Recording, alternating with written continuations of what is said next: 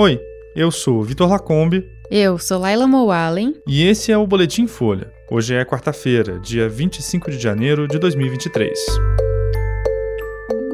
Comandante do Exército suspende nomeação de ajudante de ordens de Bolsonaro. Governo exonera 33 coordenadores da FUNAI em meio à crise humanitária dos Yanomamis. E Petrobras aumenta preço da gasolina nas refinarias em 7,4%. O comandante do Exército, o general Tomás Paiva, decidiu ontem suspender a nomeação do tenente-coronel Mauro Cid para o comando de um batalhão em Goiânia. Em uma conversa com Tomás, Cid teria sugerido o afastamento diante da crise de confiança entre governo e Forças Armadas e a demissão do ex-comandante do Exército, Júlio César de Arruda, no último sábado. Arruda resistiu a uma exigência do presidente Lula para que Cid não assumisse o batalhão. O tenente-coronel foi ajudante de ordens do ex-presidente Jair Bolsonaro e é investigado pela Polícia Federal por envolvimento em transações financeiras suspeitas no gabinete da presidência. Cid deve ser realocado na força nos próximos dias e, a princípio, poderia concorrer de novo ao cargo no batalhão em Goiânia em 2025. Depois do ataque à democracia de 8 de janeiro, o governo intensificou a demissão de militares em cargos-chave. Só na semana passada, 84 integrantes das Forças Armadas foram exonerados no Palácio do Planalto. Ontem, o governo trocou o secretário executivo do Gabinete de Segurança Institucional. O general Carlos José Russo Penteado, número 2 do órgão, é considerado homem de confiança do general Augusto Heleno, ex-chefe do GSI no governo Bolsonaro. No lugar dele, entra o general Ricardo José Nigre, que já foi oficial do gabinete do ex-comandante do Exército, Eduardo Vilas Boas.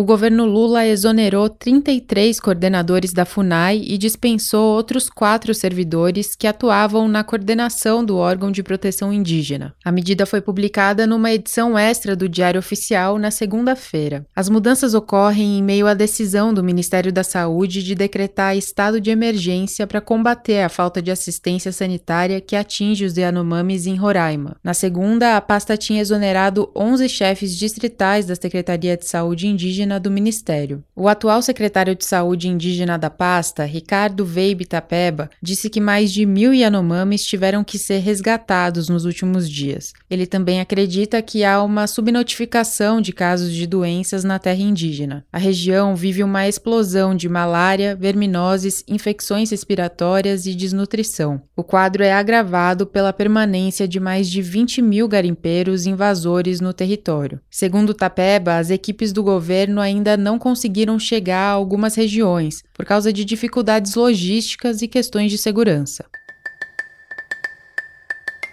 E a Petrobras vai aumentar em 7,4% o preço médio da gasolina nas refinarias a partir de hoje. Segundo a estatal, o valor passa de R$ 3,08 para R$ 3,31 por litro. Esse é o primeiro reajuste da Petrobras no governo Lula. O presidente ainda não conseguiu nomear o escolhido por ele para o comando da estatal, o senador petista Jean Paul Prates. A indicação deve ser avaliada amanhã pelo Conselho de Administração da empresa. A expectativa é que, mesmo com um colegiado majoritariamente bolsonarista, Prates tenha votos suficientes para assumir a presidência. O último ajuste de preços da gasolina tinha sido feito pela Petrobras no começo de dezembro, quando houve um corte de 6,1%. O aumento já era cobrado pelo mercado por causa da defasagem em relação às cotações internacionais. Desde o fim do ano, com raras exceções, a Petrobras vinha vendendo combustível no país a preços menores do que no exterior. Na semana passada, a gasolina foi vendida pelos postos a R$ 4,98 por litro em média. Foi a primeira vez no ano que o valor ficou abaixo de R$ reais. Esse foi o Boletim Folha, que é publicado de segunda a sexta. A produção é de Daniel Castro e a edição de som é do Rafael Conkle. Essas e outras notícias você encontra em folha.com. Até mais. Até.